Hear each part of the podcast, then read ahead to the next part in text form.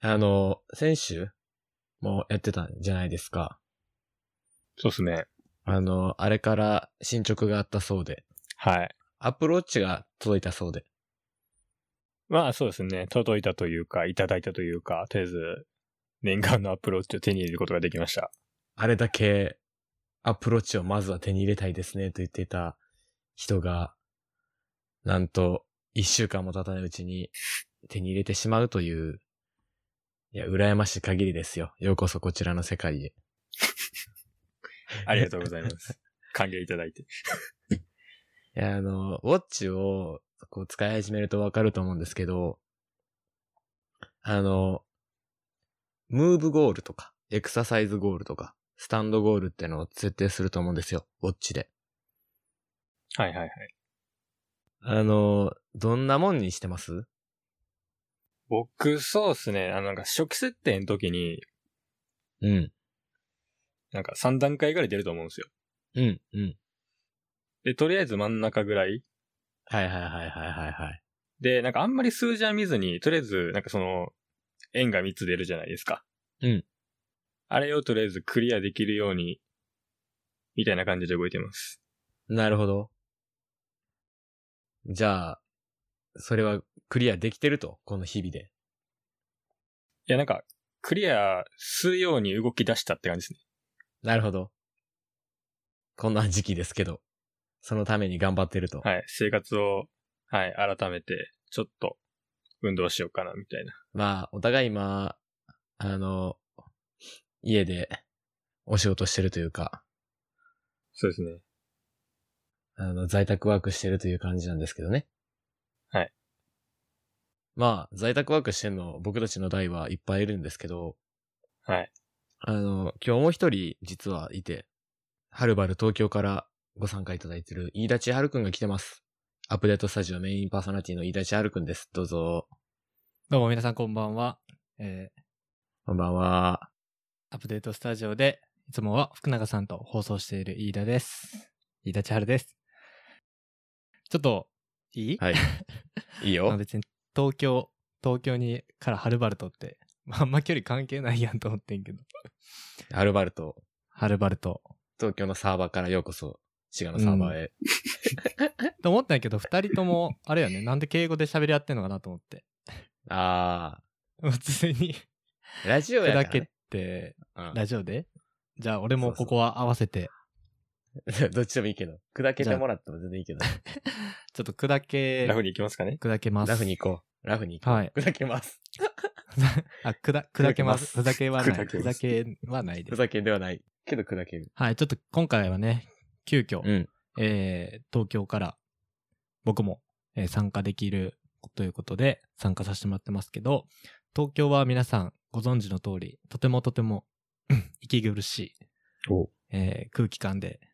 で、まあ、僕は今、会社から支給されているマンスリーマンション、まあ、6畳へと1部屋の本当に普通のマンションなんですけど、まあ結構、本当に、なんか、例えとかじゃなくて、本当になんか息苦しい部屋っていうか、環境にいてですね、まあ、誰かとこう、ちょっと喋りたいとか、どっかで繋がりたいっていう思いもありまして、えー孤独死から免れるために、今回の放送に飛び入り参加しました。ということです。はい。いらいらっしゃいませ。失礼します。いやいやいやいや。失礼します。もともとはね、福永さんと千春が進めてたうん。ば番組をうんうん、僕たちが、先週たまたま二人ができなかったところを乗っかったら、ちょっと楽しくなっちゃって、今週もやってるっていうだけなんで、うん。全 そうだね、然。本当、そう、立ち位置的には、えー普段の、えーウィークリーアップデートスタジオの、えーまあ、急遽こう、エクストラバージョンっていうことで開始したのが、このアナザうんーウィークリーというか、そうそうそう。まあまだタイトルがガバガバなんで決まってない けど。 まあ、いいじゃないですか。なんかこう、砕けた感じで。うん。ねあんまりね、ちょっと、なんか、時事ネタとかニュースをこうバサバサ切っていくわけではなく、みんなでね喋りたいこと喋れたらいいやんっていうニュースを、ニュースっていうか、そういう話題をうん、うん。喋れたらなと。って感じの。まあ、そうやね。で、きんまあ、まず最初にちょっと、シンプルに俺の個人的な、ちょっと二人への質問なんだけど、はい。滋賀は最近どうっすか滋賀。滋賀。うん。どうっすかっていうのはかなりちょっとアバウトな質問になってるけど、あの、いや意味は二人とも個人で掴んでくれたり、もうさっきのニュアンスでいいんだけど、うんう本当に東京が、えっと、精神的にも身体的にも生きづらいっていう感じなんだけど、うんん。うん滋賀はどうすか特になんかあの緊急事態宣言とかも出てから一番変わったこととかってなんかあるうーん。うん。どうなんやろな。まあ、特に僕の生活圏では変化はなく、うん。まあ僕は両親と一緒に住んでるけど、両親とも仕事に出たりとか普通にしてるし、買い物も普通に出て行ってるし、まだマスクの取り合い合戦が終わってないのが続いてる感じかなってとこ。ああ。そこい。以外は、そこ以外は特にあんまり感じてないかな。川本は僕、そうっすね。え僕、妹二人いるんですね。カオと妹二人いる。うん、それ初耳かも。あれ、千春くんには何回か言ってる気がするんだけどな。あれ 妹がいるのは知ってるけど、二人もいたっけ二人います。はい。妹二人いるんですけど、うん。あ、の、まあ、上は今年から大学生で、まだ入学式が来てないんで、あ、本当や。まあ、まあ、それはもう結構前からの流れから決まってたことなんであれなんですけど、最近といえばその、うち、もうひ、もう一個下の妹っうん。ていうのが今高2なんです、今年で。うんうん。が、学校がまた来週の月曜日からなくなっちゃうということで、長いな。うん。昨日の段階ではなんか1時間ずらして投稿みたいなこと言ってるらしいんですけど、うんうん。今日も多分緊急事態宣言とかを、かいなそのね、見て、やっぱやめるみたいな っうーん。ていう流れを見てるんで、ああ、学校現場こんな感じなんやっていうのが結構個人的に面白かったりするとこではありますね。はい。うーん。そっか、高2か、妹。ここですね。な、俺の妹と一緒やね。あら。あれそう。あのーあそっかいや、全然学校は多分違う、あら違うよな違うと思うけど。 一緒にちょっと、こんな生放送中にサプライズみたいになっちゃうけど。後日確認がいるやつや な。これは。そうですね。まあ、結構高校も全部その休みを伸ばすっていう動きにもなってて、うん。なんか家にいる時間が増えるやんな。シンプルいにや、。増えてる。増えてる。てか、家から出てない。うん。出て出てね。へんよな。マジで出てない。家出えへんくなったら、何してるあー、家でんくなったらあ、でもこの質問ちょっと面白くないし変えるわ。な んか、うーん。特にうん。なんか家出えへん時間が増えたことによって、うん。なんか自分自身でなんか気づいたことでもいいんやけど、なんか俺ってこういう風な時間の使い方するんやとか、なんかこう、そういう気づきみたいなのが多分増えたと思うよ。うんう例えばなんか、持て余すやん。こんなに時間、家の時間あるし、何するんやろ、あれもこれもできるけど、俺は結局ゴロゴロするっていう人もいるかもしれへんやん。ん。まあ確かにな。はいはいはい。なんか、増えてさ、自分でなんか気づいたことある気づいたことか。とりあえず、自分の食生活を見直すことが多くなった。どっちかっていうと。おお。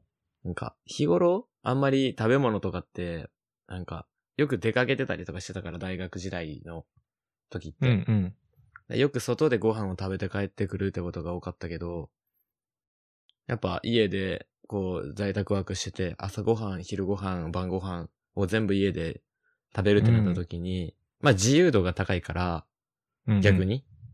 だからお金払って、例えばラーメン食べて、昼はカレーで、夜ラーメンでみたいなとか、余裕に出かけてる先で行けるとこ見つけたらっていう風に入ってたからあったんやけど、今も、もう鶏のささみのなんたら炒めとサラダとお味噌汁とみたいな。おー。って感じで、こう、体を、なんていうの明らか自分の寝起きが違うことにも、うんそう出かけてないから疲れがたまらないから、食事で左右されてるのが分かって、うん。うーん。超健康食を食べてる。なるほどね。食に時間を自分は使い出すんやなっていうのは気づいたかな、そこに関して。ああ。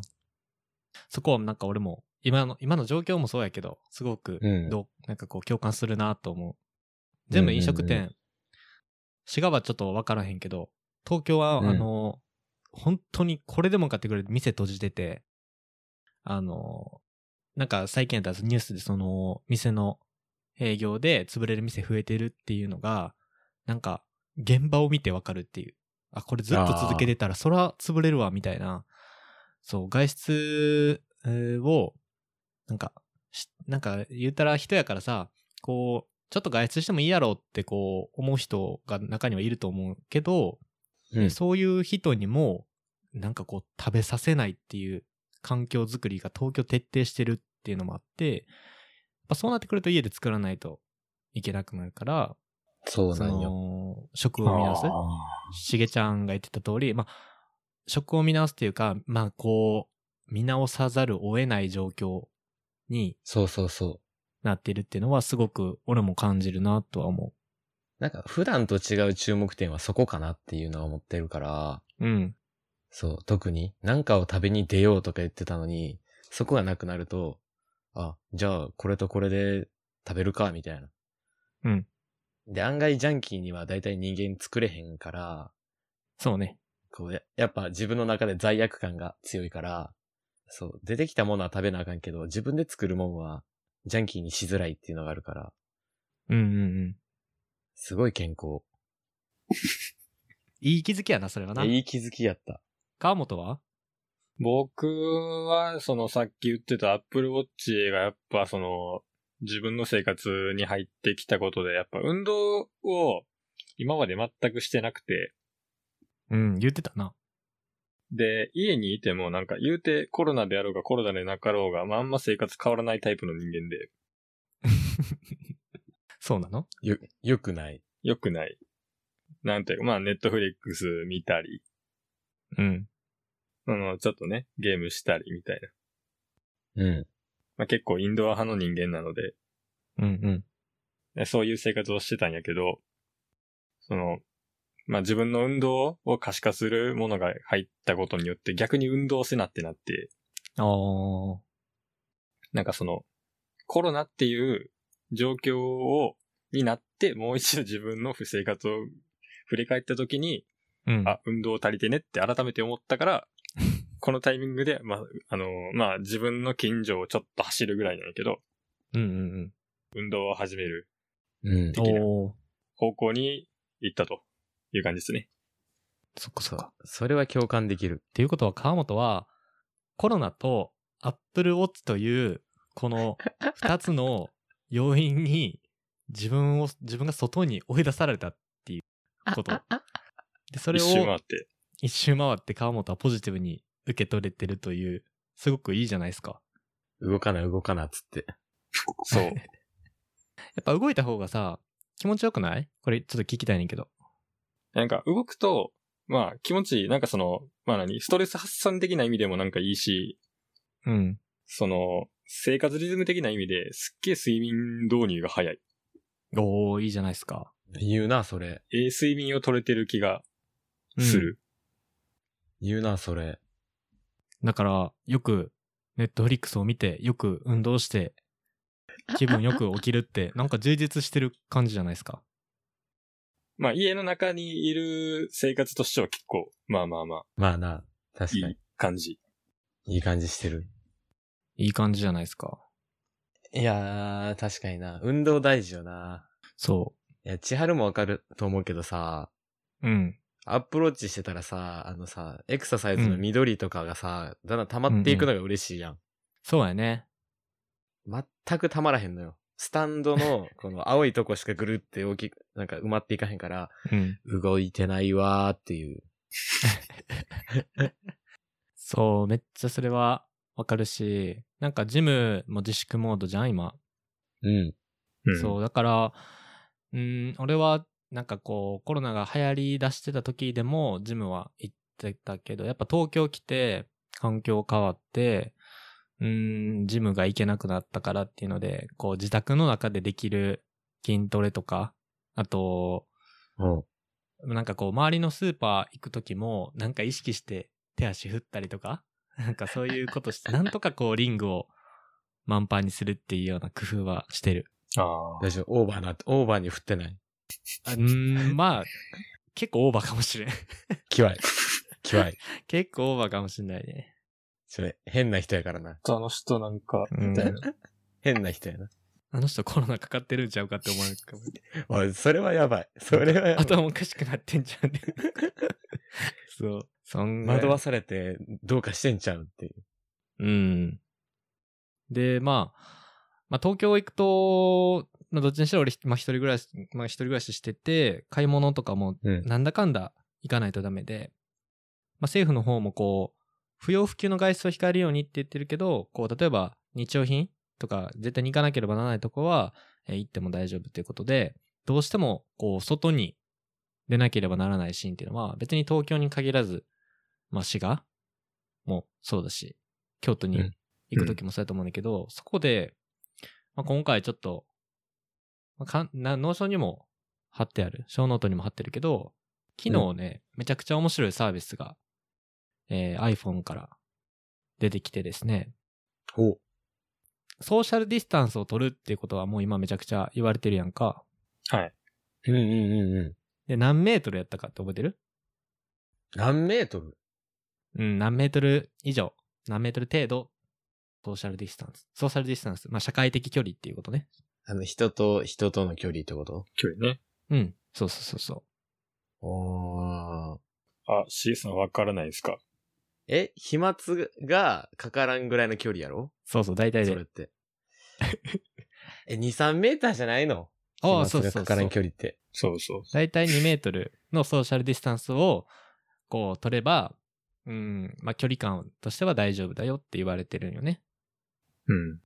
だからほうほこう、あの、東京ってほんまに面白くて、みんなそれを徹底してるから、あのー、電車とか絶対一席あい空いて座ってんねんか、みんな。すごいなへ。えと。か、エスカレーターも、ぎゅうぎゅうじゃなくて、こう、2個ぐらい開けてはるねんか、みんな。 なんかちょっと、ちょっと面白いなと思ってて、でも、こう、やっぱ、まあ、流動的っていうか、こう、ずっと動いてる時やったら、うんなんとなしでわかると思うけど、なんかこの距離、なんか、たまに咳込む人とかいたりすんねんか。うんうんとか言って。 うんうんうんうん。その時に、なんか思ったのは、2メートル離れてんのかなっていう距離感って、結構簡単なようで意外と分からへんねんか。うん。そう。でそれを、 2メートルは分からへ2メートルってちょっと分かりづらいと思うねんだけど、それをね、ん。うん、分からへあの、iPhone の、その、AR 機能ってあるやんか。ん。うん。はいはい。で、その、AR 機能を使ったサービスを、つい、おととい、あ、昨日か、8日やから、昨日、あのーまあ、寺島圭介っていう人やねんけど、その人が Keep Distance Ruler って言って、あの iPhone に、その AR 技術を活用して、2メートルの距離を測る AR 定規を作らはって、へえ、へ便利。で早便速、利。 今日使いました。今日使いました。早い。あのーあ、これね。うんそう、小ノートにも詳しいこと貼ってるし、あと iPhone の人だったら、えー、まあ俺が8プラス、まあ、もしくは8うんの、でも使えてたから、それ以上の iPhone ユーザー、まあ7とかは分からへんけど、使えるかどうか分からへんけど、そのうん Twitter にダウンロード URL とかがあって、普通にダウンロードして、そのダウンロードボックスから開くと、あのーまあその、なんやろ、空間上に定規が、円型の定規が出てきて、おうん。なんかこう魔法陣みたいな感じ。出た。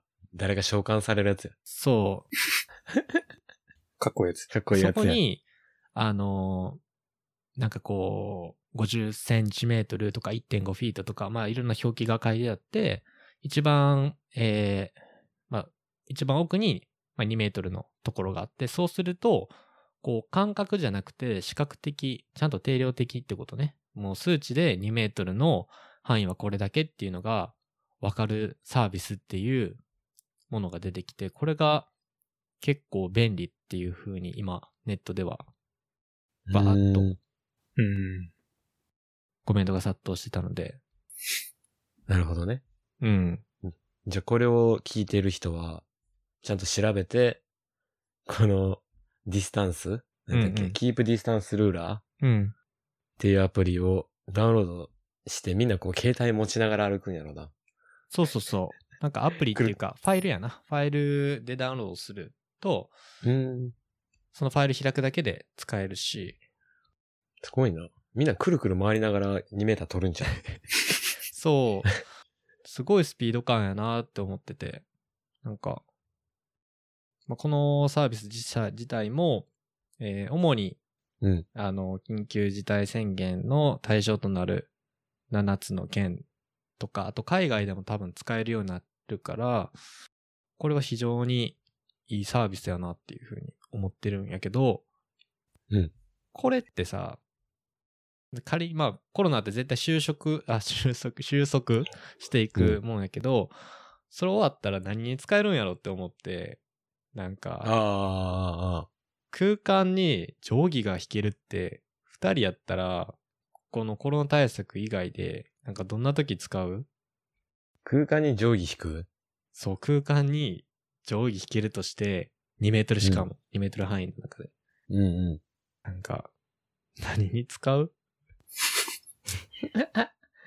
え、あれは使えへんの部屋の間取りに合わせて物置くときに、そこに置れいたらはね、使えると思う。空きが何メーターみたいな。使えだいる。たい、だいたい2メーター空いてればさ、人2人ぐらい通れるんか。ううん。ん。それぐらい俺が思うところは。でもそうやな。それ、思いつかんかったわ。それ便利やわ。川本何に使うん魔法陣なんでやねん。 僕、中二病みたいになってますけど、ちゃいますからね。 えー、そうやなまあなかったらなか、全然思いつかないでいいんやけど。なんやろ。イベントとかのおう。会場の配置とか、例えば、ちょっとあの、2メートル以上の拡張性があるかどうかわからへんから、なんとも言えへんけど、うんうん。例えば、椅子を等間隔に置きたい。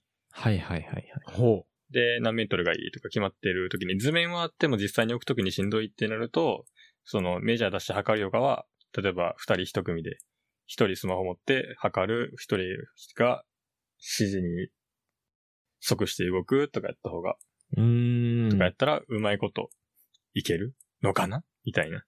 便 利。いいな。すぐそういう答えが出せるっていいな。便利。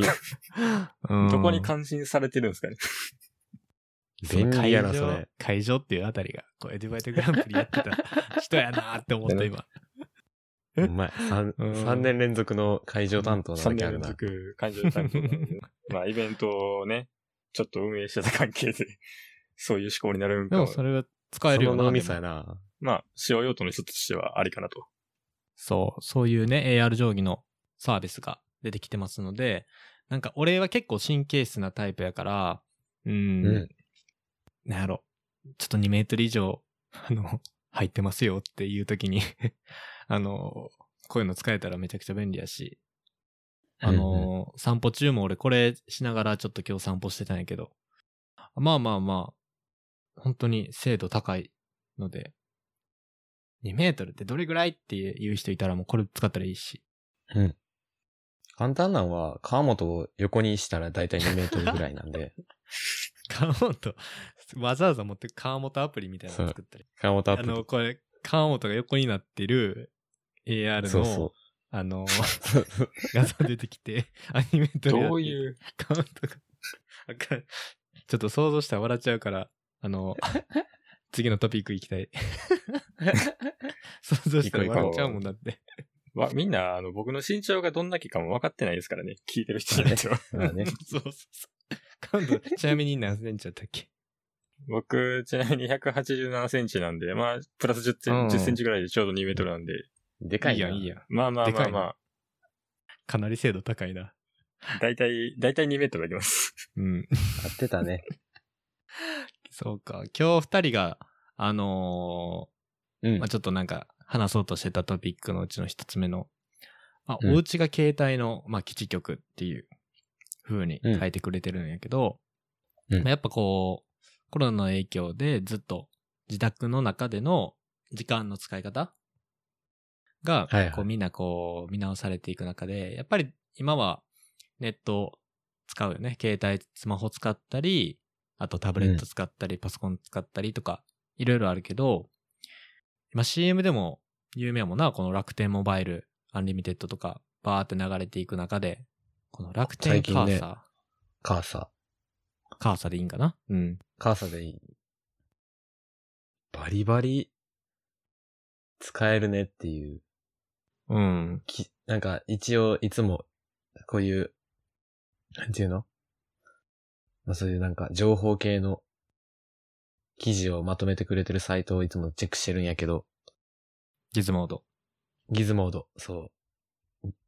個人的に大好きなカメラ系の記事とかをいつも見てるから大好きなんやけど、今日の4時に記事が出ていて、うんうん。午後4時に記事が出ていて、まあ4月8日、うんうん。まあ、言うたらこの配信日で言うなら昨日から正式に楽天モバイルが、えっと、まあ、楽天カーサの無料レンタルを始めましたよっていう記事で、うんこれすごいのよ。これすごいの よ。ちょっと何がすごいんですか、じゃこれすごいのねよ。聞かせていただきまあ。しょう。鼻息荒くして、すごいねって言って。これすごいのよ。これ、まあ、なんていうのもう分かってもらえる通り、基地局っていうぐらいから繋がらないっていう心配があんまないわけで、だから置くだけで、あの、なんか、え、電波あるんやけどってことが家の中でなくなるっていう。なるほどね。うん。これ、個人にも、えっ、と、レンタルとか出してるけど、法人にも出せるから、うんうん。なんか、うちの会社電波悪いなとかってなってても、それを置けば、あ、ここ繋がるやん、ここ繋がるやんっていうのが、一気に解消される。あー別に Wi-Fi を無駄に引かなくていいし、ハブとか持っていかなくていいし、とか、うーん。回線工事をするよりか、これ置いた方がいいよねっていう、のを言われてたり、で、なんと、これ、データ容量無制限っていうのがあって、すごいな。そう、この楽天カーサを経由してれば、データ容量は無制限に使えますよっていう。ひえこれってさ、うん持ち運びできるってことそうなんじゃないかな置けばいいから、どうなんやろでもさ、電源はもちろんいるやろうから。いるやろまあうでもし、ホームルーターとしても利用可能って書いてあるところがちょっと俺は気になってたから、うんこれだから持ち運びではむずいんかなと思って。ああ、楽天カーサー持ち運んでるんですって人。そう、なんか、あの、あまりにも情報が、すあのー最近ってか、すうん、最新すぎるから、よくはわからへんけど、多分これ、宅置きなんかなうん。わからへんけど。が、が、まあ置いたら、これ一台でいけるよねっていうのがメインやろうねす。ごいよね。これはめちゃくちゃ、うん、すごいと思うし、あと Wi-Fi のホームルーターとして使えるんやったら、うん。楽天モバイル以外の端末でも使えるっていうことも書いてあって、うんう嬉しいっすね。ん。いや、個人的には、これ 5G でやってくれっていうのをめちゃめちゃた、めちゃめちゃ願ったけど、えー 4G です。ー。残念。残念。残念ですね。まあまあまあ いや、4G かーっていう。恩恵受けるには、あの、時間がそうそう。かかると思うので、多そう分だね 5G が当たり前になってきたら、要は、カーサーのバージョン2みたいなのが出てくるよね。うん。今で、バージョン2.0っていうのが、うんうん。えーあバージョンアップして2.0っていうのが始まってるんやけど、うん。まだそれが多分、バージョンアップしていくと思うから、いや、これ、すごいわ。これ普通に、うん、Wi-Fi 機能付きのホームアンテナやから、置いとけば基地局になる、プラス Wi-Fi って感じだから、本当に宅置き、家に一台置いとけばそれで繋がるっていう。うん。うんうんうん。だから普通に Wi-Fi を使ってる感覚で、ワイ楽天モバイルのモバイル回線、モバイル通信をガンガン使えますよと。別にさ、これ、楽天うん。の回し物でもないんやけど、俺は。その、うんはい一人暮らしを始めて、あの、うん携帯料金も自分で変えようと思ってて、うんすごい、こう、個人的な話なんだけど、今の、えーキャリアを解除して楽天モバイルにしようと思ってて、俺も。っていうのもめちゃくちゃ、あの他のキャリアとの料金比較しても、なんかもうおかしいぐらい安いねんか。安いよね。そう、いわゆる三大キャリアって言われてるドコモ、au、ソフトバンクうん。はいはい。あると思うんやけど、その、月額料金ってどこも大体7000円とかで、まあ、プランにももちろんよるけど、で、au は7500円ぐらい。で、ソフトバンクも一緒ぐらい7500円。うんで、まあ通信容量とかも、ドコモとかやったら30ギガかな。うん。で、au は無制限。で、ソフトバンクは50ギガ。まあ、これでも全然、あの、足りるっていうか、十分やと思うし。そうやね。そう。で楽天モバイルの凄さが、まず、まあ、料金。通信容量がそもそも au と一緒で、まず無制限なんやんか。うん。すごいな。それで、月額料金いくらや思うえ、だいたい、でかいとこは7000円とか料金最大いっそうぱい使うと思ったら。うん。えー、5000円とかじゃないの。まあ、半額でも3500円とか川本はうん、下げすぎたらね、4000ぐらいかな。まあ、半分よりは上ぐらいの感じかなと。なんと、うん。うん。月額うん。 2980円。えー嘘やろ。 もう、単せやろ純に、まあ、もちろんね、比較することはできひんよ。その、キャンペーンとかもうん。はい踏。まえると、あるからな。まあ、うんただこの圧倒的な値段の安さでも、この、ユーターさんの楽天アンリミテッドみたいな、楽天モバイルとか打ち出してて、これうもう、ん。すごいね、携帯キャリア、もう楽天にしな損やんって思うぐらい、まあ、力強く広告打ち出してるよなと思って、これ気づくよね。そう。これは本当に異常事態やなと思って。Wi-Fi のこのホームルーターも、てかこのカーサーも出てきたら、うん。いよいよこう、 楽天以外で選択肢あるまあもちろん好みもあるやろうし、サービスもあるやろうけど、なくなってこうへんと思って。これから増えていくとして、アクセスできる場所がだんだん増えていくとして、これは乗り換えていく人多くなるんじゃないかなと、うん。とても思う。すごいよなで、しかもなんか楽天ってさ、二人とも楽天使ってるうん。まあ、ショッピングはね。使ってるよ。楽天ポイントカードってあるやん。うん。あの、異常に溜まるスピード速いやつ。早い。めちゃめちゃ早い。あれで、あれでだから、その楽天のモバイルの料金払えるらしいねんか。あそう。ってことはなんかな、まあ、記事、まあ、俺の見てる記事によるとやけど、実質ほぼ無料で、容量無制限で 使えちゃうっていう、なんか意味わからへん ことになってて、え、買い物してたら、ただっていう。そうそうそうそう。買い物してたらただやし、実質だから楽天カードで払うと思うねんか、楽天の例えばキャリア決済みたいなのを。う。ん。はいはいはで、い。ポイントが来るやん。幾分か。で、ちょっとま来あるね楽天のショッピングもするやろうし、クレジット楽天カード使ってる人多いやんか。まあまあ。そうか。うんだ。から、そ日こも々入んののか買い物、そう、日々の買い物してたりだとか、普通にあと、キャリアのお金払ってるだけで、なんと携帯料金かかんないっていう、ええおかしくないおお金もらって るお金 払ってるかましいもの説が。お金もらって喋ってる。いや、回しもやったらもう、楽天キャリアにしてるよ。俺まだしてへんからな。あ、そう か。これかそうか。ら、 そうかこれからしようかなって別に思ってて。二人もそ、うか、そうか。二人は今は何どうん。う、まあ、キャリア別に言わんでいいけど、なんか、こ自分で払ってる携帯料金。今月から自分で払うように設定し直したから、うんうん。まあ、思うよね。あ、こんな払ってたんやってうん。思うとこはあるけど。どれくらい払ってたんえ、5000円ぐらいやっぱ結構でもするよな、そんぐらい。だから自分だけプランを別に親と分けたら、あ、単体で5000ぐらいするんやと思って。ああ、そうと思って。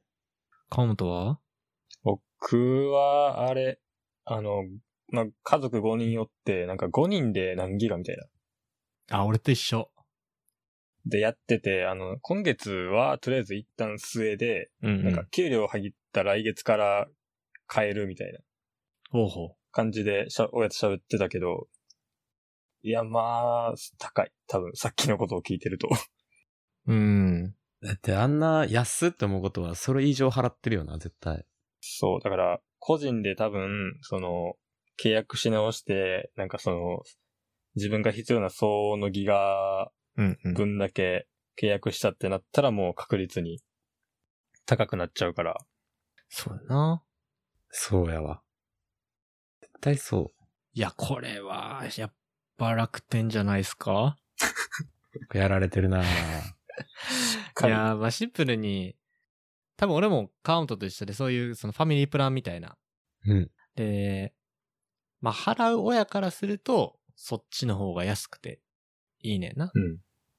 そう。それはわかるけど、 容量もやっぱ共有してるやんな、あれ確か。 してるしてる。そう、僕はきつかったね。だから、例えばさ、例えば、例えばの話ね、妹がめっちゃ使ってたりするとさ、こう、えもう来たみたいな。あるある。もう通信制限来たみたいな。いや、よくあるんじゃないあるあるですよ。そう。で、なんかちょっとこう、たまたま誤作動で Wi-Fi 切ってたまま YouTube 見てましたみたいな さ。うわあ、最悪。家族なんかこう、家族全員、え通信めっちゃ遅なったみたいな、あるやん。そ先輩やん、先輩う。。そうなんですよ。あれは Z 世代の私たちからすると、こう、痛手でしかないよね。ネットが繋がらへんとアレルギー出ちゃうみたいな。そアレルギー出ちゃう。うん。というね、ことで、この楽天カーサーもそうやし、楽天モバイルうん。の話題は、これからもっともっと出てくるやろね、本で。いや、アンリミット、ちょっと、魅力的やし、これ家にいればいるほど CM 見ることになる から、そうやトなレースかけられそう。すごいトレースかけられてる。 すごいよな。なんかこう、気をてらってじゃないけど、みんな家にいるやんか、今。うん。それをこう見込んでか、めっちゃ楽天アンリミテッド CM 広告出てくるやん。そうで、しかもめっちゃヒュンヒュン光が飛んでる CM やから、目が、もう、目が向いてしまやられう、る向いてしまう。 やられてしやまられう。る。 すごいっすね。これはいい戦略を楽、天の戦略は。すごい戦略を持ってるなうん。ぁいやー二つ目の、うん二人が取り上げてくれてるトピックが、うん。 PS5 と Xbox の話やってんけど、これ、はい川本が、喋りたいって言ってたやつ。これ、う。そかっこいいな、まずロゴが。いや、まあ、どっちもね、古くからあるけどね、PS。うん。 5も、Xbox も、そのハードのバージョンが上がっていっただけで、ロゴがはい、だんだんかっこよくなっていってるしね。 Xbox、まあ、PS 系はよく聞くけど、う。うん。 Xbox でやったことあるあるかななんか、お店にさ、体験コーナーみたいなのあったらやってたな。ああ。そうよね。川本ある ?Xbox。こあこれ結構前の方で360っていう方があったんよね。Xbox に。っあっためっちゃ有名やったやん、あれ。ていう方は、えっと、なんか遊ばんくなったやつにもらって、触ってた時期はあったかな。FIFA とかやって。てか、俺らの世代は、マジで、え、俺らの世代360の世代じゃないうん、うんぐらい、ドンピシャなの、そこ。グランツーリスモとかよ。そうですね。あそうーですね懐。かしい。やってましたね。懐かしい。やってたな体験コーナーで毎回やってた。いや、ほんまやってた、俺も。車毎回大破してた。うん。そうやなこれ Xbox と PS5、どっちが勝利すると思うっていうのは、これどういうことなん要は、売れ、どっちが売れるかってことまあ、売れ、まあ、会社的にはもうそれはもちろんその、は販売台数がどんだけかで、勝ち負けが決まるんかな、やっぱ。うん。うん。いや、普及率どうなんのかな今スイッチがあるからさ。確かに。まあ僕は答えは出てるよ。お出てるって な出てるって何出てるというか、まあ予想はね、自信ありげに。あるよ。うん。どっちなんすかおそれぶっちゃけ気になるな。うん。日本人は多分プレイステーションを買う。ほう。でしょうね。まあ確率に。そりゃ、そうやろ。で、スイッチのポジションを考えても、プレイステーションがそ落ちるとは考えにくい。ほん。なんでなんあの、なんやろ、プレイステーションって、なんやろ、販売するゲームの質が、スイッチとは全然違うのと、違う。その、やるソフトの体験が違うんよな、全然。違うんうう。ん。違う。うん。スイッチって、ちょっと、なんやろ、どちらかといえば、その、年齢が低めというか、はいはい。まあ、ファミリー向けっていうと分かりやすいんかな。うんうんうん。なんうかん多数の、多数の印象強いな、スイッチは。う。そみう。タんーなゲでテ。ィングされてるのがその辺うん。はいはいはいはい。そうやね、確かに。に対して、プレイステーション、まあ、Xbox もそっちやねんけど、まあ、例えば、その、処理能力を活かした対戦ゲームとか、うん。ちょっと、まあ、年齢層高め、例えばグロテスクなシシーンとかがあるとか、まあ、いろいろあるけど、うん。ちょっと、ネタとしてはコアなゲームをはいはい。高画質でできるっていうのが、こういうプレイステーションとか Xbox の強みで、っうんうんうん。ていう意味では、まずスイッチと差別化はできてる。あるよね。なんか、学生って言っても、小学生からをターゲットとしてるのがスイッチで、みたいな。そなんか、高校生ぐらいの、ちょっとませ出した時期を狙ってんのが、プレイステーションで、みたいな、イメージはあるわ。う。ちょっとね、大きくなった 時にプレステみたいうーん。せやったな普通に DS から PSP に乗り換えた、なんか時代がそんな感じだったから、みんなでポケモンして、DS でポケモンしてたのに、モンハンしだすみたいな。あーあったな、そんなことも。そういう感じか。な。まあ、住み分けとしては、そうかなと。うんうんうん。俺、Xbox っていうのを初めて知った時って、うん。おそらく PS2 の時やってんなうんうんあのー、初代 Xbox って言ったらいいんかな、うん36まあ無印的なねそう、無印的なやつね。360の前の時うん。で、なんか一時期そんな話してた記憶あんねんなと思って、Xbox って、なんでこう、えー、まあ、語弊があるかもしれへんけど、日本に馴染まんかったやんか。うん。そうやね。あんまり見いひんもんね。そう。なんか、今になって PS4 とか、あとは e スポーツとか、なんか、ゲームに注目がすごく集まってきてるやんか、世の中的に。うん。そう、それでちょっとゲームのなんか歴史みたいなのを個人的に調べた時があったんやけど、あのー、まあマイクロソフトが、あ、Xbox はマイクロソフトが出してるんやけど、そのマイクロソフトがこうゲーム機に参入するっていうのは、なんか当時めちゃくちゃやっぱニュースとしても話題になったらしいねんって。うん。うん。なんか、なんかわかるかな なんかねねなんねか、Xbox ってこうコントローラーでかいねでかいっす。でかいね、確かに。ん。持ったらわかると思うけどさ、日本人の手に馴染まない。ごつい。そう。確かにな。あと、あと日本で売るためのそのキラーソフトがないうん。っていうのが、なんかこう、うん。 Xbox が日本で知名度がなかなか広がらんかったんかなってうん思ってたりするよね。なんかさ、イメージやけど、勝手なイメージかもしれんけど、Xbox のバージョンがあれば、ピプレイステーションのバージョンもあったような気がしてさ、そソフトとか、大抵ね、その、大抵あったよな。プレステと Xbox は並べて売るみたいな。なんかそんな感じやったよな。う。うん。この、Xbox 何が売れへんかったって、まあ、売り方が結構悪かったってのが一番大きくて、うん。マーケティング的なこと要は。そう。まあ、時期とかうん。が結構悪くて、例えば360、さっき言ってた、っうん。て、ものすごい性能高いんですよね。実は。うん。プレイステーション、まあその、並べる時期ならプレイステーション3うんうと比べて。そうやな。で、コアなゲーマーにとっては、圧倒的に Xbox の方が評価高いんですよ、これ実は。へえ。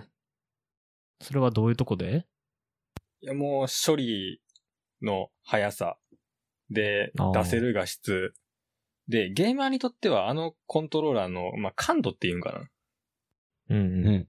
その、操作性っていうのがよ、いいらしくて、うん。うん。結果として、まあ、売れてはないくはないんよね。うんうん。なるほどね。だから、コアなゲーマーに売れたんやけど、何がまずかったっていうのが、その次、その次。 1っていうのがあるんですよね。ああ、 Xbox One っていうのが。あった。そのレベルやもんな。あったっていう。 名前は聞いたことあるみたいな。これ、360はまだみんな知ってるのは売れだからなんですよ、ある程度。そうや。せや、せやわ。せやわ。で、な、な、1の何がダメやったかって、うん。あの、プレイステーション4からね、9ヶ月遅れて売っちゃったんですよね。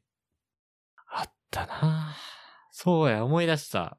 そりゃ騒がれへんわ。でも、日本なんて、しあの、新しい、その、ね、ものが出てから、半年も経てば大体まあ、好きな人は買うじゃないですか。ううんん。で、半年って、な、子供でも臨時収入が入るからね。そう。お年玉なり、クリスマスなり、何かしらでね、そうそうそう。買えるようになって、入るやん。みんな買っちゃって、しかもその間に、まあ、プレフォーがあるせいで、それを目指してソフトが開発されて、またソフトの充実が図られるうん。おかげで、もうみんなプレイステーションばっか買っちゃったせいで、もういっか、みたいな。で、一部のゲームしか Xbox の方にはソフトが出ない。うんうんああ、分岐がないのね。そう。で、なんか、にゆ有名なゲームとかでも Xbox は出ない。けど、プレステはある。みたいはいはいはい。な例えば、一番大きかったのはやっぱモンスターハンターかな。うん。ああ。有名どこやと。うん。今やってるモンスターハンターワールドっていう作品があるんですけど、うんうん。 1はないんですよ。ないよなで、プレステはもうバカ売れ。今のモンスターハンターワールド、2作品あるっけプレイステーション4になってから。アイスボあーれンだはったアっけップデート。アップデートやねんあれ。アップデートなんかアッ。プデートしてんのか。大型アップデート5000くらい払ってアップデートするんやけど、ソフト自体を。なるほどね。まあ、1本分拡張したデータを共通させて。なるほどな。まあ、こういう状況があって、Xbox の、その、市場っていうのがそもそも日本からなくなったというか、うん。ほぼほぼないに等しいというか。もう弾かれてしまったせいで、まあ、ソフトも、まあ余計に出なくなる。うんうん。みんなはあないから、売れへんから、Xbox 用には開発しないでおこう、みたいなすごいループが始まったな。 流れが出てきて、ドンと。なるほどね。で、今回の X どうなると。いやー、もう、ちょっと歴史的に見ると、難しいよな。うんうんうんうんうん。その確かに360成功したっていうのは、めっちゃ感じるけど、後発の1がやっぱな、こけちゃった死しね。んでしまってるから、うんうん。これ発売時期は、一緒ぐらいなのかな多分年内、両方とも。あれやろ ?PS5 は去年言ってたよあの、年末商法する言ってたやったっけそう、冬。冬には売りますっていう。ね。頑張れ。Xbox もっと頑張れ。ただその、スペックがね、おやっぱ、ゲームする人にとっては結構大事なんやと思うんですけど、大事。よ。それは大事。 Xbox、頭悪いんですよ、何機能が。またやってんのよと、頭悪いってあ言うのけど、プレイステーション5ね、あの、いわゆる映像の話で 4K ってあるじゃないですか。うんうプレイ 54K なんですよ。うん。おー、みたいな。綺麗やないか、みたいな。なんか、もう 4K は当たり前みたいになってきてるからさ。で、まあ、それに対応した感じじゃないですか。そうそうそうそう。 Xbox 8K なんですよ。 8K? 俺聞いたことなくて 8K って。 8K って出力できひんのじゃん今の。何言うてんねんと。 8K? モニターとかで。そう、だからそのスペックまでの処理が可能と。ええええいるなんか、差別化できてるようでできてないよな。いる ?4K が今、なんか、モニターも主流やのに、8K って未来を見据えすぎなんじゃないかな。うんそこがどう出るか。確かになただ高いんですよね。やっぱ1万以上。 値段もだって、絶対それは Xbox の方が高くなるんちゃうそういう 8K 映像のゲームプレイ可能になるとかなったら。そうやんな。うん。何万やったっけなんか、なプレイステーション5がそもそもなんか多分5万ぐらいするみたいに言われてるよな。やったのが、多分そっから1万以上高い。やのに。うん。それやのに。えぐい。まああとなんかさ、こう、ちょっと角度変わるけど、日本でも e スポーツの文化が根付いてきてるやんか。うん。で、こうやっぱプレイステーションの土壌とか、あとにスイッチとかの土壌がめちゃくちゃ今出てきてるやん。できてきてるやん。はいはい。そうなってきたら Xbox ってちょっとなりづらいよな。せやね。スケール隙がないというか。なんかもう、市場が固まっちゃったんかな。そうなると。うん。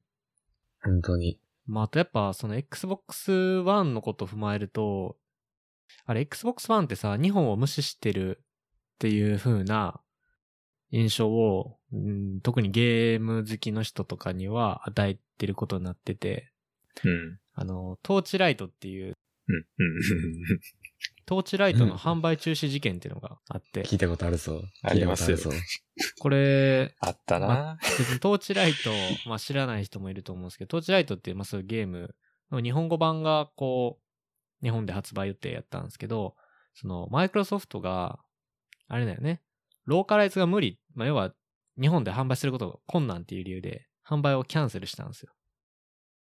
でね、その開発元の方が、そのトーチライトの開発元の社長が、そもそも日本語版で開発してへんかったって 言って。で、どうなるかってやいりうと、まねし、たね。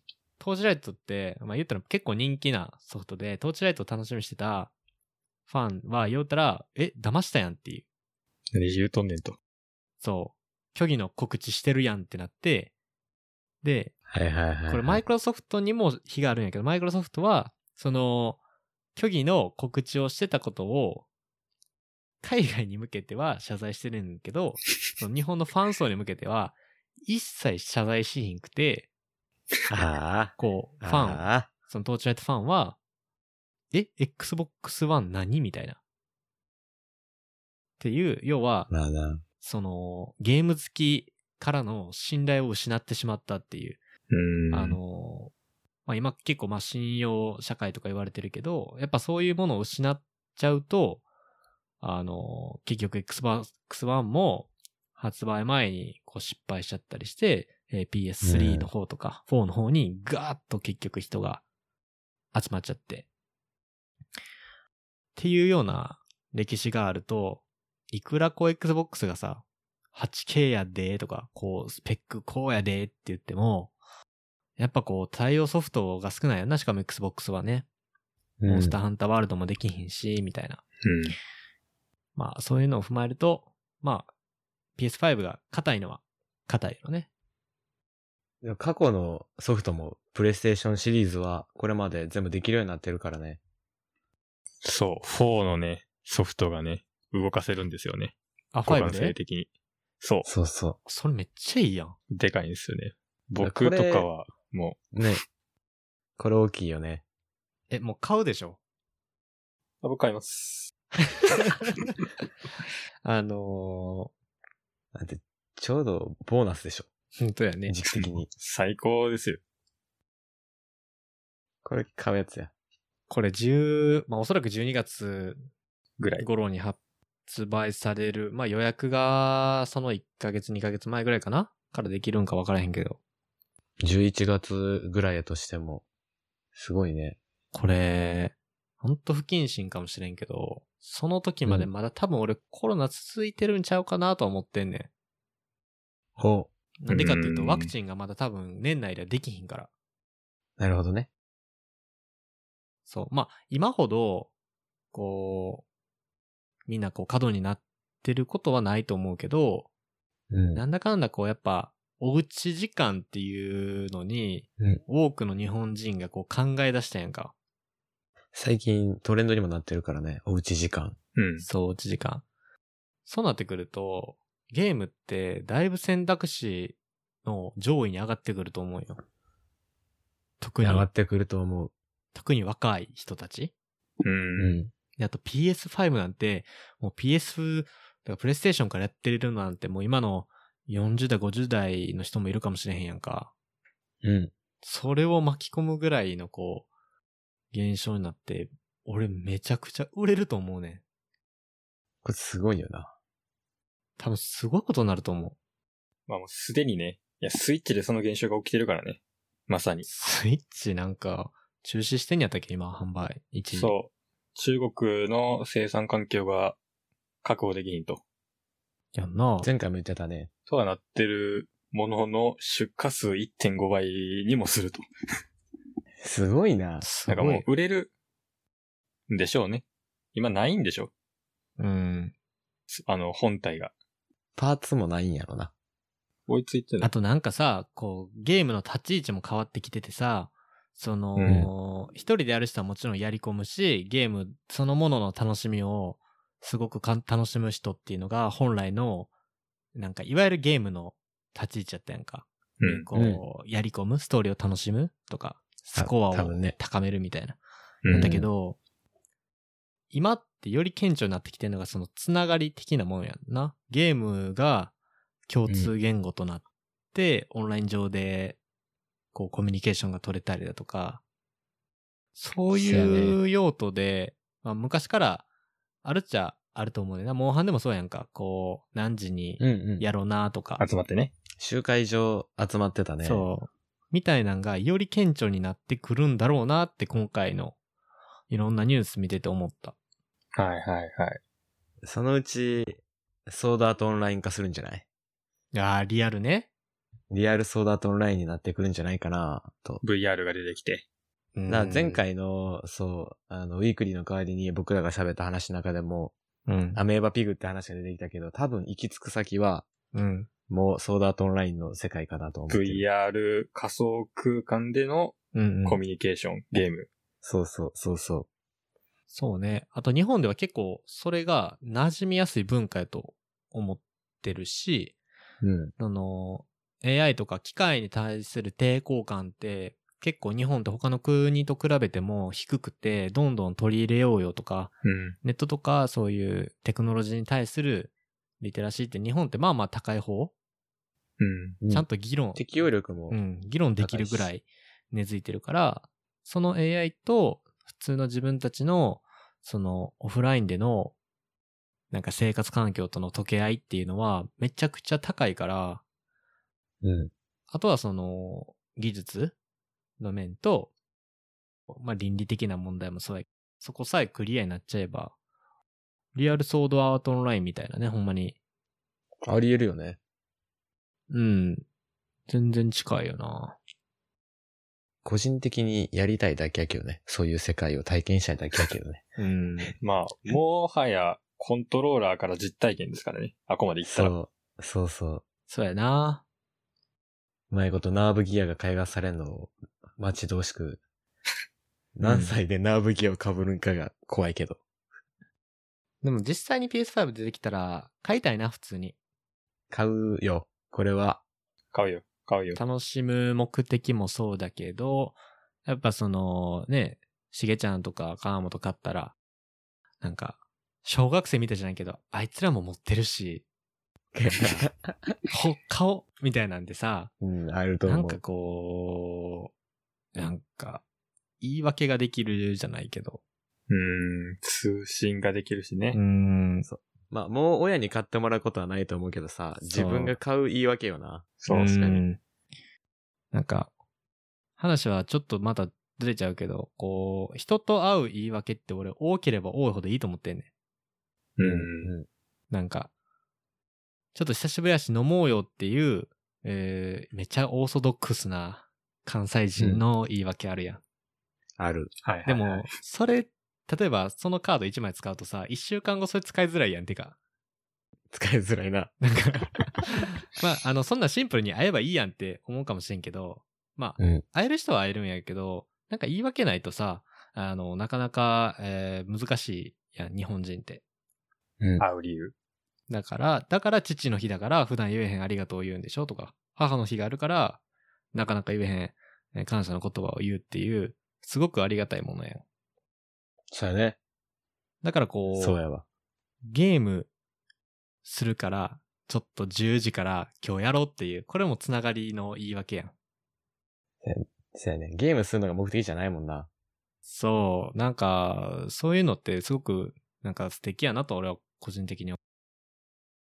勝ったら、やろう一緒に。うん。や、 やろう。だからこれが、今 YouTube 配信が今、ポッドキャストみたいになってるけど、これ、もう PS5 の画面を収録しながら、こうう、んスカイプかなんかでチャット拾いながら、うん。こう配信するというゲーム配信になりうるからね。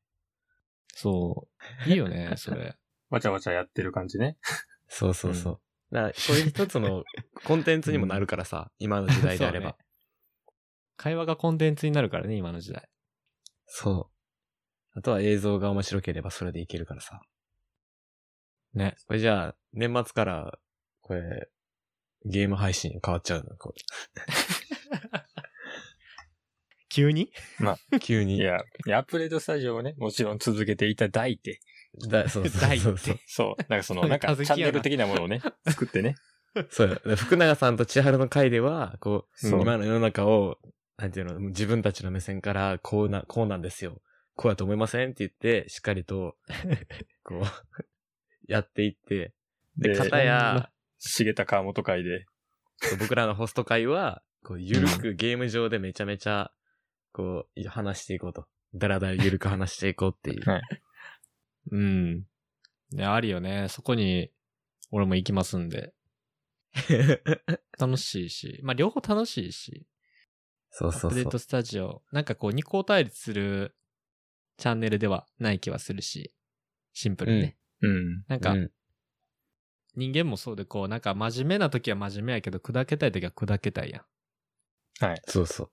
だから、まあ、俺真面目、まあ、福永さんはどんどん持ってるかわからんけど、俺は、いい意味でやれ。いい意味で別に固く真面目にやってないしな。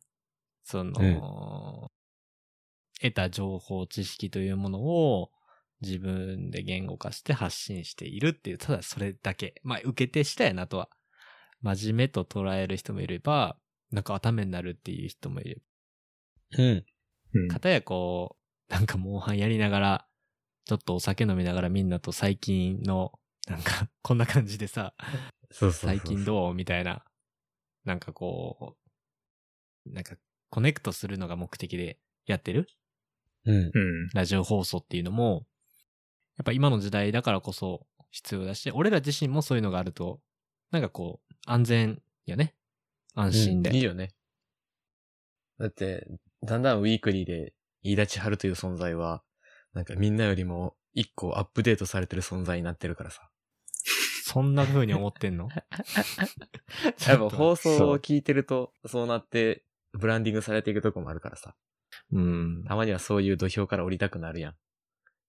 まあ、なんかこう、それ、まあ今回な、せっかくやし、あれやけど、まあアップデートスタジオやると、まあ良くも悪くも自分のこう、情報とか、うん。すごいこう、更新されていくんよ。うん。そうそうそうそう。やっぱ、編集とかさせてもらうと、自分も更新されてるからさ。そう。なんか、例え、例えは、例えばが難しいけど、なんかちょっといい歴史書、ビジネス書、専門書読んだらさ、へーってなるやんか。うん。うん。で、結構本読んだ時の満足度って高いやん、その時って。なんか、なんか知っちゃったみたいな。確かに。で、それでもう一回なんか、あ、こういうことできんやって、また本読みたいなっていう、あの体験うんうん。はいはいはい。が、1日に5回ぐらい、あんねん、今。すごいな。こっか。 1日に5回って。そう、そうするとやっぱこう、脳が疲れる なんか、脳がつなんか脳の、脳の筋トレしてるみたいで、おだからっていう理由でもないけど、なんかこう、なんか友達とか、仲いい人と、うんなんか喋りたい、普通に。何の、あれもなく、無目的で。はい。うん、なるほどね。筋トレしたらマッサージした、行きたくなるのと一緒やな。あ、めっちゃわかりやすい今の例え。さすがや な。スストレッチとかしたくなるからな。そう。そう、ストレッチしたくなるときあるやん。うん。そう、だから、脳の休憩時間みたいなのも、俺は今めちゃくちゃ欲しい。うん。いいね。今、環境も環境やしね。ジャンルは。本当に、韓国からお届けしておりますけ ど。ね うん、今日は猫もいないからね。そうやね。イズムのスペシャルゲストがいないんで。そうやからね。滋賀県でお留守番しててくれてるから。うん。いや、こういう会は全然ね、続けていきたいし、ありやし、いいっすね。遊びに来ていただきたい。いろんな人も呼びたよね。うん。だんだほんんといろんな人を呼んでいきたい。なんか、いや、3人でやったけどね。でね、こう名前をちゃんと、だから決めた方がいいかもしれないね。アップデートスタジオのアナザーバージョンっていうと、ちょっと硬 い。だから、アップデートスタジオというドメインは、俺と福永さんで結構もう構築されてきちゃってるやん。から、まあそれがいいうん味にもなってきてるからこそ、人からの評価というものがちゃんとこう分かれてきてる。うんうんうん。硬いんやろな、みたいなさ。なんか、ちょこ、こう、 あの二人と何喋んねんみたいな、その、なんか、ハードルの高さみたいなのはちょっと感じてる部分もあるから、そうじゃなくて、そうじゃなくて、ちょっと話したいなんかこう、うん別に、社会に何か訴えかけるとかさ、そういうのじゃなくて、なんかこう、最近ね、ちょっとアップローチ買ったんすけど、っていう話が90分続くとかでも別にいいと思うから、せやねう。。うんん。なんかそういうののチャンネルになって、うん。うんみんなのこう、なんか、なんていうの、休憩所じゃないけど、ブレイクスペースみたい な。集会、集会所的なそうもうなんで言うなら。そうそうそう。なんかそんなチャンネルあってもいいと思うし。うんうんうん別コンテンツとして、ちょっとね。だからアップそうデートスタジオの別枠として、なんかエピソードとかシーズン違いで流してもらっても嬉しいよね。ああ、いいと思う。だから、千春と福永さんの場合は、こう、ウィークリー何回ってつくけど、例えば僕と川本と、まあ、例えば誰か呼んだ時は、また番組名つけて何回目みたいなのとか、いいかもしれへんし。うんうんうん。それ面白そう。いいよ番。組名、番組名募集しよ番組で募集しておりますので。う。募集してあげますので、どしどし、どこに送るんです かどこに、どこに、どこどにしど送しろう送ってくれるすよ。 人もいるか知らんけどさ。そうそう。そう。重田川本の、うん。ツイッターもしくは、まあ、千春くんのツイッターでもいいけどね。うん、ツイッター見てるよ。だからそこに送ってくれてもいいし。ちゃんとこう、メッセージが来てたら、基本的に見るからね。見るうん発信がメインやから、俺は。ちょっと聞いてくれてる人で、僕たちの連絡先を知ってる人は、番組名の候補浮かんだら送ってください。 あ、何やら。アンカーはメッセージ来るみたいですよ。おそのアカウント、その配信してる人に。じゃあ、アンカーの、このアップデートスタジオに、多分これも投稿されるんかなまだ、ドメインが何もないから、僕たちは。なので、そこに 番組名をと送ってください。いいのがあればね、どしどしお願いいたします。即パクります。はいい来週からいいはものもうが違うのが。 いものはいいんですから。えなら早かったら、そうそう。早かったら、もう来週とか、タイミングで名前変わってるかもしれ ない。いや。ちょっと自分で考えてや。来たら、あ、それにしようって言って、うん。やってるかもしれないんで、まあ、どしどし募集中ということで。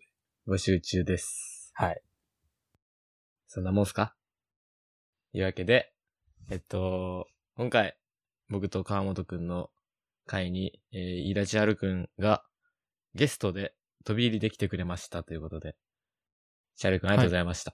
いえいえ、ありがとうございましいたやあり。がとうございました。川本くんもまた来週ぐらいに定期配ネ信タにを集めてなれば。やっていきましょう。習はい慣化していきましょはい。楽しんでう。ね。そうはい。やっていきましょう。はといい。うことで、ゲストは川本直樹さんと飯田千春さんでした。ありがとうございました。また来週もよろしくお願いします。はい。あありりががとうございました。とうございました。お疲れ様でした。